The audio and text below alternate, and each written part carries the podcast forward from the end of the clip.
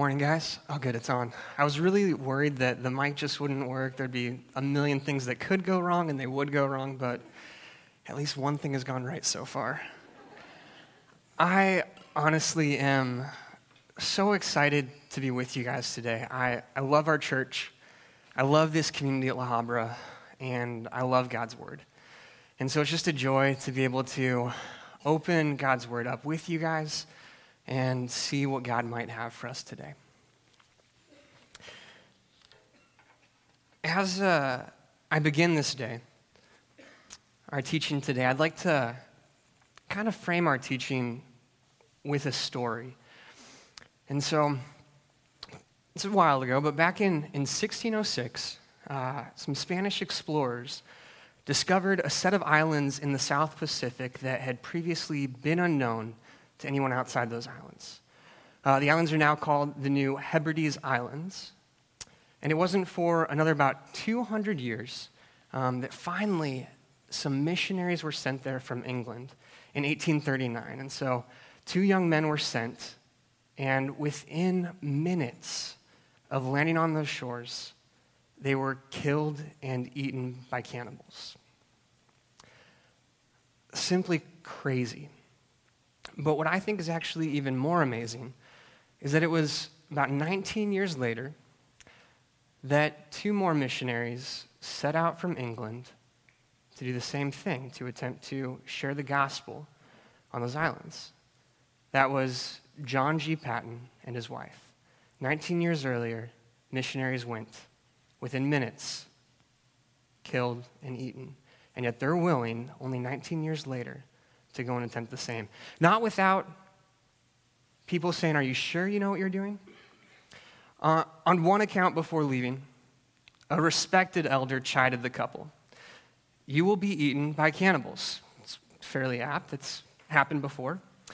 To which Paton responded Mr. Dickson, you are advanced in years now, and your own prospect is soon to be laid in the grave, there to be eaten by worms. I confess to you that if I can but live and die serving and honoring the Lord Jesus, it will make no difference to me whether I am eaten by cannibals or by worms. I have to chuckle at that response. I also have to say, is that foolishness? Is that bravery? But really, I, I would want to ask why? Like, why in the world would John G. Paton and his young wife be willing to head out to islands thousands of miles away that they might not return from, where the last guys died upon minutes of arrival? And I think the reason is, is that, A, ultimately, like, because they desired to glorify God, but that's because they were responding to what God had already done in their lives in bringing them into a relationship with Him. I think it's also because they realized that they carried a message that was the only hope to salvation, the only opportunity to make people right with God, the only way. And so, what we're going to be looking at in the passage today is we're going to kind of see that brought out and kind of see the reasoning behind what I think would make someone like John G. Paton be willing to go to a place where it's likely he's not going to make it out alive. As we begin to look at our passage, just kind of want to frame our time and, and think more about where we are in Acts. And so we've been going through Acts. We're actually going to be in chapter 4 today. Um, but we want to understand just where Acts is in general in the history of things. And so Acts is just a shorter name for Acts of the Apostles. And so this is telling the story of the apostles after they've been with Jesus for, for three years, seeing his ministry, seeing him die and rise again. After he rose again, then he was with them for 40 days, at which point he then ascended up into heaven. But before he ascended, he told them, like, wait here in Jerusalem. You know, he'd been in Jerusalem, that was where he was crucified and rose again. And he tells them, wait until I send my helper to you. And so he ascends, they wait around, it's probably about 10 days, and then the Spirit comes at Pentecost. And this is the story that we heard a couple weeks ago in Acts. The Spirit descends upon the believers. And now we're in this period where Jesus now ascended. He's at the right hand of the Father in heaven. The Spirit has been given to believers, and now the gospel is going forth. And so we're seeing the story of Acts, as Dennis talks about. It's the story of ordinary people with an irresistible message, empowered by the Spirit to change the world. And the story that we're going to be entering into on today is really a continuation of the story from last week that Robert talked about, where we had Peter and John. They head to the temple, and at the gate called Beautiful, they see a man who's been lame from birth. They heal him. He's unbelievably excited, jumping for joy. It draws a crowd and an opportunity for Peter to preach the gospel. He preaches, and we enter in at chapter 4, verse 1. So if you have your Bibles, and I hope that you do, would you open them with me to Acts chapter 4, verse 1? If you don't have a Bible, feel free to look along with someone else near you. I hope they don't mind. Um, and also, we have some Bibles along the aisle. If you have one of our Bibles, uh, it's on page 911. Before we begin, let me, let me just pray for us as we open God's Word. Father, I thank you that you would choose to reveal yourself to us through your word. I thank you for this time that we have to open your word and to understand what you might have for us. Lord, I pray that these would be your words, not mine. May we glorify you in the way that we handle your word. In your son's name we pray. Amen. Okay, so they just had finished preaching. Chapter 4, verse 1. And as they were speaking to the people, the priests and the captain of the temple and the Sadducees came upon them, greatly annoyed because they were teaching the people and proclaiming in Jesus the resurrection from the dead. And they arrested them and put them in custody until the next day, for it was already evening. But many of those who had heard the word believed, and the number of the men came to about 5,000. So they preach. Turns out the temple guard is not so excited about them preaching. They're arrested, and because it's already too late in the day, they can't deal with them now, so they're simply put in prison overnight. But one thing to pay attention to is also that it says, and the number that believed came to 5,000. Now, just a short period of time before this, at Pentecost, there were 120 believers.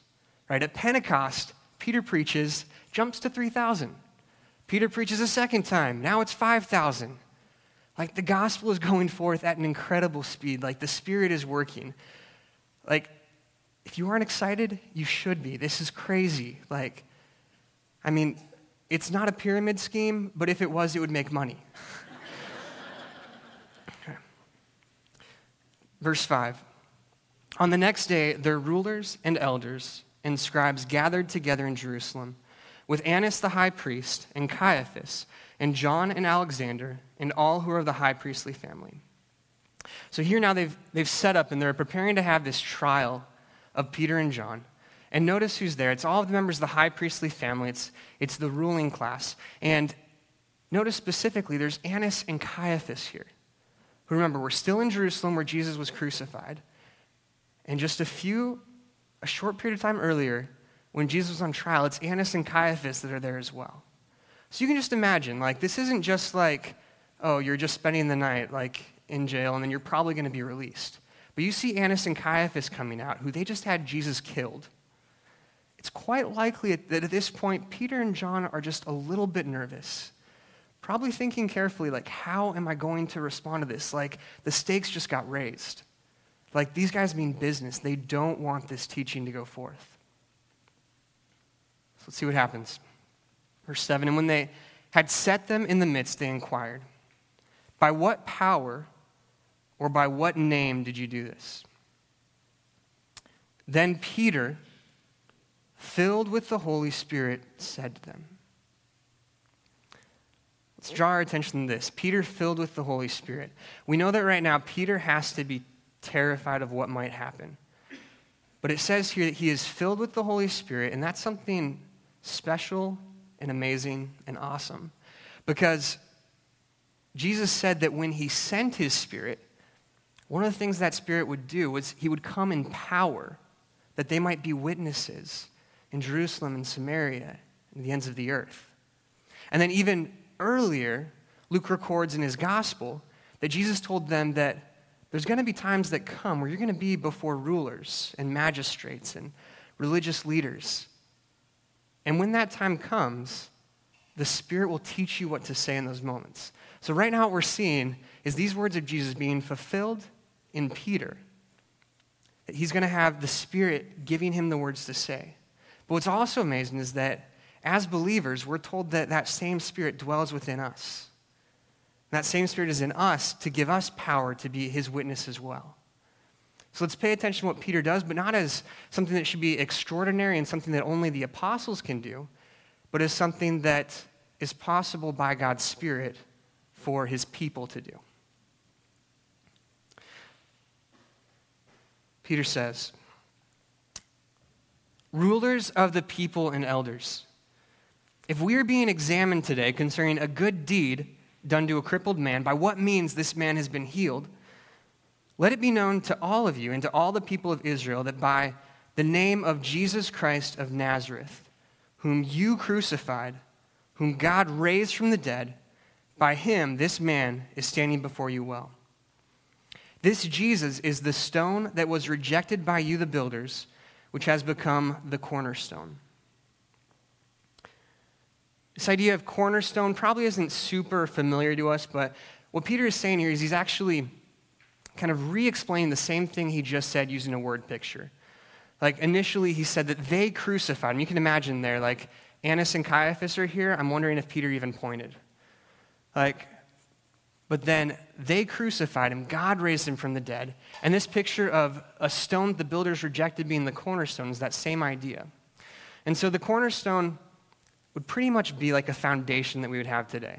You know, when you're going to build a house, you have to lay the foundation first. And at that point, you're going to be structuring everything else around that foundation, line it up. So the foundation being set correctly is of the utmost importance because if it's off, the whole house will be off. You know, in ancient times, they didn't have cement. And so instead, they'd have to be laying a foundation with stones. And the cornerstone would then be that first stone that was placed, that you would take so much time and precision to make sure that you placed it just right because every other stone in the foundation will be built off of that one stone. And so, what Peter is saying is that Jesus is that cornerstone, that although the rulers rejected him, like it's the stone that God has placed to build the foundation of the church off of. And then Peter finishes up with this last verse, verse 12. And this is a verse that I really want us to pay close attention to. He says, And there is salvation in no one else, for there is no other name under heaven given among men by which we must be saved. Salvation in no one else, no other name given among heaven.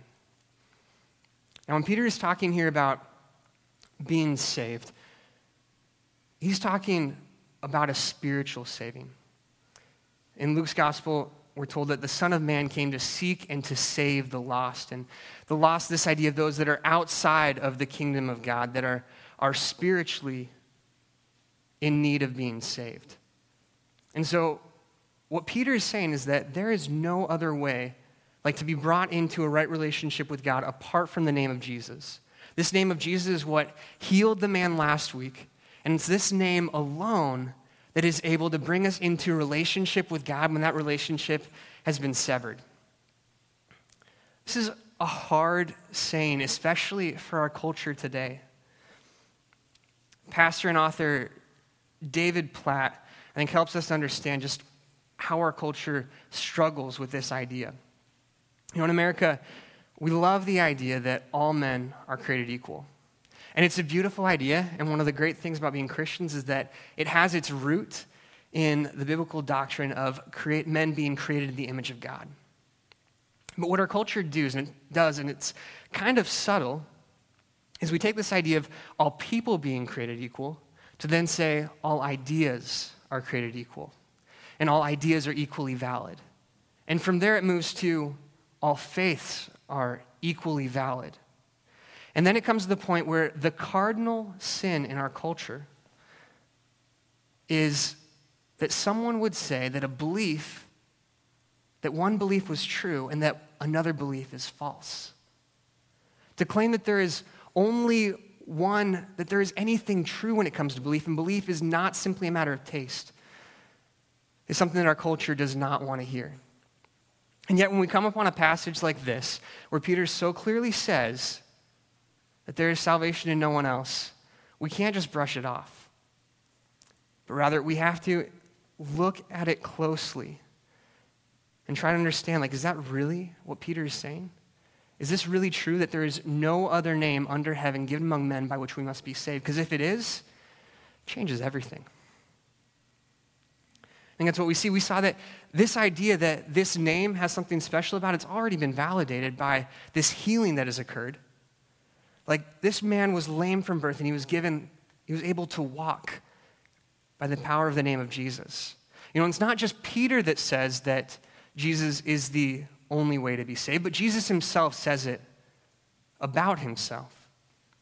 He says in, in the Gospel of John that I am the way and the truth and the life, and no one comes to the Father as to God except through me.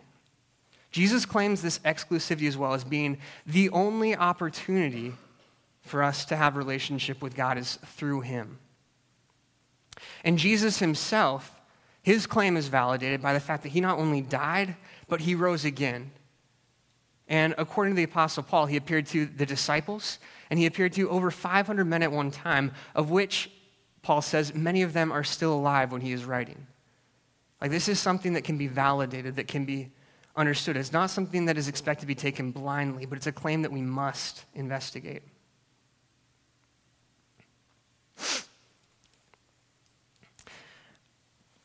I want to tell you guys a story that I think might help us to kind of grasp this idea. So, for those of you that don't know, I grew up in Alaska. Uh, it's one of the things that I just love. It was the greatest place to grow up. And I remember there was one day, it was actually my senior year of high school, December 2005. Okay, so it was a while ago. And I was sitting in chemistry class, and this class was actually taught by my best friend Carl, his dad taught the class. I remember this day very specifically because on this day, my teacher got a phone call. And the phone call went something like this Carl's okay, but he just got rescued by the Coast Guard. Not the greatest phone call to get, but better than some other ones. And so, what had happened is that my friends and I, we love doing everything outdoors, and duck hunting was one of the things that we loved most of all during the fall. And so, my three friends, Carl, Nick, and Tom, had gone out duck hunting that day. I would have been with them, but they were a year ahead of me in school, so they were in college already and had no classes that day. So I instead was in chemistry class, and they were duck hunting. But they had gone out, it's the last day of the season, and don't know exactly what happened, but something went wrong. Kind of the wind was a little bit heavier than they were expecting. Maybe the boat was turned a little bit off, and a bigger wave than expected came right over the front of the boat, completely swamped it, submerged it, nose down. The boat flips. Carl and Tom end up jumping off the side so they don't get captured underneath. Nick, somehow, we're still unsure how, manages to kind of climb over the boat as it's flipping and ends up on top without ever going in the water. Still don't know how that happened. But at this point now, Carl and Tom are in the water. The boat's flipped. It's a bad situation. Nick realizes it's a bad situation, starts trying to, to figure out, like, do, I, do we have something like contact help with, looking for like cell phone or something. He's diabetic and, and finds his diabetic pack and realizes this is a bad situation. Don't need this anymore. Chucks it. Maybe not the brightest idea, but it's, it's a bad situation. So just to get an idea of that. So I checked in at Newport Beach on Friday. The water temperature, 69.6 degrees Fahrenheit. If any of you guys went to the beach today, like you'd say it's pretty brisk. Okay? Okay, but in December at Newport Beach, the average water temperature is 61 degrees Fahrenheit. In Juneau, Alaska, in December, the average water temperature is 38 degrees Fahrenheit, just six degrees above freezing. It's cold water. And that's really important when you're submerged in that water in a survival situation. Because according to cold water research, in the December LA water, 61 degrees, you can survive, you can stay, like, you won't go unconscious until probably two to seven hours, and you can survive for somewhere between two to 40 hours.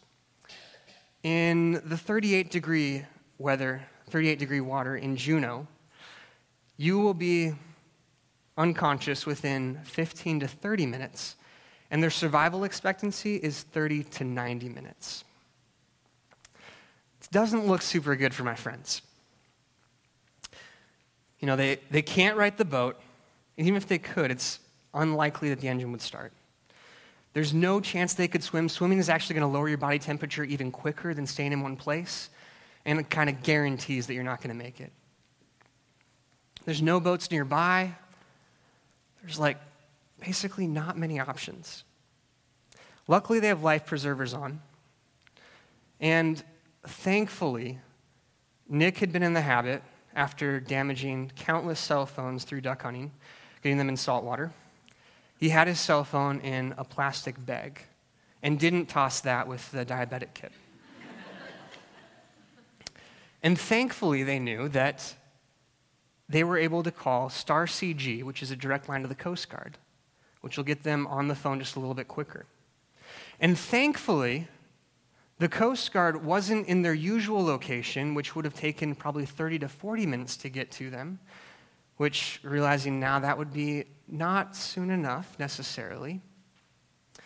And they were instead on maneuvers at Auk Bay, which meant that they were maybe 15 to 20 minutes out instead.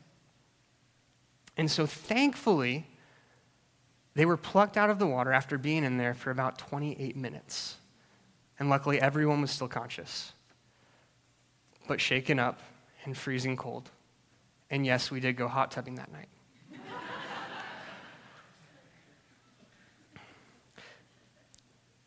now, as you can probably imagine, the last question that my friends were asking when the Coast Guard arrived, or that night as we're talking in the hot tub, is why in the world was there only one way that we could be rescued? There's no way they were asking that. When you see like all the things that lined up to make it even possible, the chance of them being rescued was not the likely thing. Rather, the chance of them being rescued was the least likely possibility. The question they were asking is how in the world was there any way that we could be saved? What I want us to notice this morning is that we were in that same position that my friends were in. We were the ones that were stuck in the dire situation.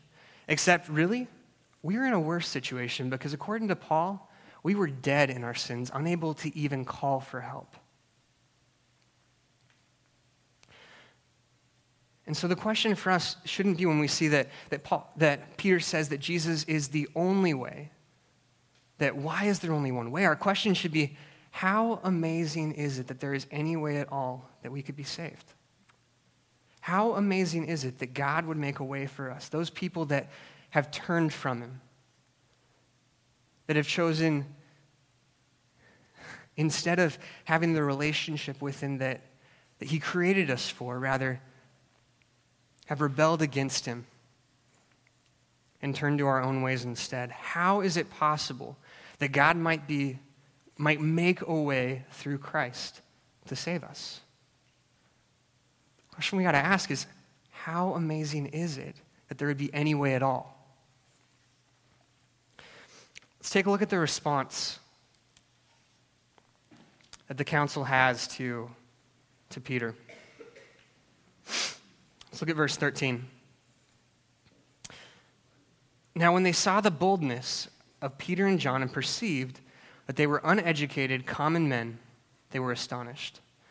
I want you to notice here one, one more time. Now, Peter and John are uneducated, common men. Remember, I said that we shouldn't think of this as being a huge difference between them and us. The difference about Peter and John is that they noticed that they had been with Jesus and that they now have the Spirit of God dwelling in them, giving them the words to speak. And they recognized that they had been with Jesus. But seeing the man who was healed standing beside them, they had nothing to say in opposition.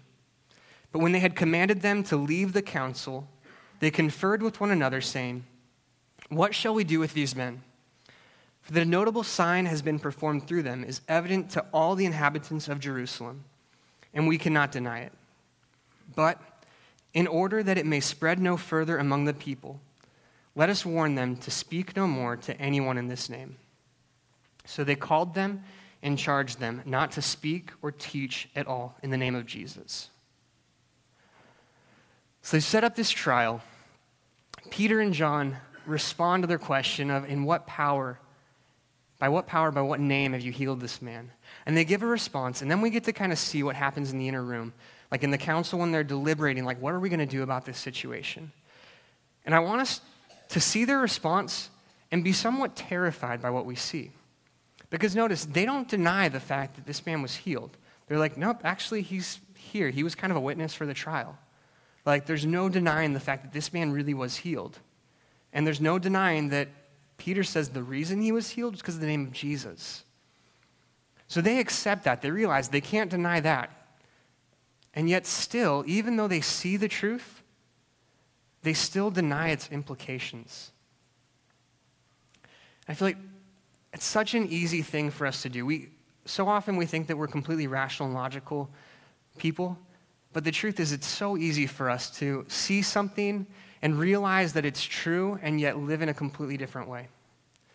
Like, my prayer for us is that we would not end up like this council.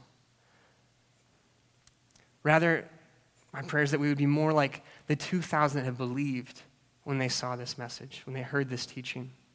Or maybe even that they would be like Peter and John and how they respond to being told not to teach. Verse 19. But Peter and John answered them. This gets good. Whether it is right in the sight of God to listen to you rather than to God, you must judge. For we cannot but speak of what we have seen and heard. And when they had further threatened them, they let them go, finding no way to punish them because of the people. For all were praising God for what had happened. For the man on whom this sign of healing was performed was more than 40 years old.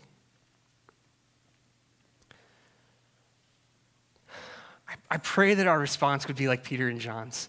They're compelled to speak. They have, they have seen this. They have, they have to have realized, like, how amazing is it that there would be any way at all that we might be saved? Like, how could we not but speak of what we have seen and heard? Like, they've realized, like, they've seen Jesus. They, they know what he's done. And they realize that the only rational response to that is to be compelled to speak and to share. The question is what, what will our response be to this? What will our response be to realizing that, that A, that there is a way that we can be saved? And what is our response realizing that there is only one way to be saved for all peoples? You know, for those of us, I'm sure there's some people in the room that that you are kind of just checking this out. You wouldn't say that you have a relationship with Christ, that you've trusted in Him. And maybe this is a time when it's maybe the first time that you've heard that Jesus is the only way to salvation. Our culture will tell you that there's a million ways and that you're just fine. But if it's really true, there's only one way. I hope that today is a day that that's really impacting your heart and impacting your mind and causing you to consider like, is this really true? Is what Peter says about Jesus true? Is he really the only way to salvation? Is there actually a way that I can be right with God? Is there a way that I can be forgiven? I'd like to tell you that there is. For a lot of you, like you do know Jesus, you do have a relationship with him. And so, for those of us that do know this, I think our, our first response just needs to be worship. Like, how amazing is it that there is any way that we might be saved? Like, how right is it that we would respond and worship God that He would choose to save us? I think our second response would be I'm sure that all of you have friends and family members that don't know Christ. And that's when we have to realize that this is a hard message. Because we can't comfort ourselves with saying, they're probably going to be okay. Because Peter is clear here there's no other way to be saved except by the name of Jesus. So our response has to be to, to pray for them, to be willing to share with them, to be led by the Spirit in that, to seek opportunities because we realize that apart from Christ, there is no hope. And finally, I think there's no way to look at this passage and to not consider the world, to consider missions. The statistics for those that know Jesus throughout the world are, are scary. Right now, there are more than 7,000 people groups that are considered unreached. And what that unreached means is that they literally have no access to the gospel. Basically, they, there's no way that they will meet anyone like that knows the name of Jesus and could tell them about Jesus. And if we really believe Peter that there is no other way, that should move us because those 7,000 people groups makes up about 3 billion people. And so when we hear a message like this, we have to just be willing to like step before God and say, God, I want to follow you. Are we willing to give him a blank check? Are we willing to say, like, we want to be about what you're about in the world, and God's desire is for all people to know him. And so it doesn't mean that everyone necessarily is going to be called to go, but we need to be praying for those peoples. We need to be giving towards like missions that are going to go to share. Thankfully, this church family supports a number of missionaries that are working among those people groups that would otherwise have no access to the gospel. And so we're thankful that we are sending, we want to continue sending more people to go reach the lost. And we also want to consider is God calling us to go? Be willing to, be willing to go as He leads. As I close today, I just want us to, to understand what I think that that Peter and John understood, and what John G. Paton understood when he and his wife headed off, quite possibly to their deaths, and what so many other Christians throughout history have understood. And that's that what God has done for us is worth going and sharing. And that because there is only one way, that there's a need, like that we should be compelled my prayer is that we would be compelled, just like Peter and John, to say, How could we not but speak of what we have seen and heard? I'd like to call the ushers forward for this morning's offering. So, the offering is, is a chance for, for those of us who love Jesus to, to respond by giving of what he has given us. And so, if you are just visiting today, I just want to say that we are just so grateful that you are here. Um, and please, if you'd simply be willing to, to turn in your connection card with the information, that would be great, but please don't feel obligated. Let me pray for us. Father, how amazing is it that there would be any way that we might be brought into relationship with you? Thank you so much for sending your son to take our place, to pay the penalty that we deserve, Lord, that we might be forgiven of our sins and brought into relationship with you. I pray that you would help our lives to reflect that, that we might be able to speak with boldness your words. We pray this in your son's holy name. Amen.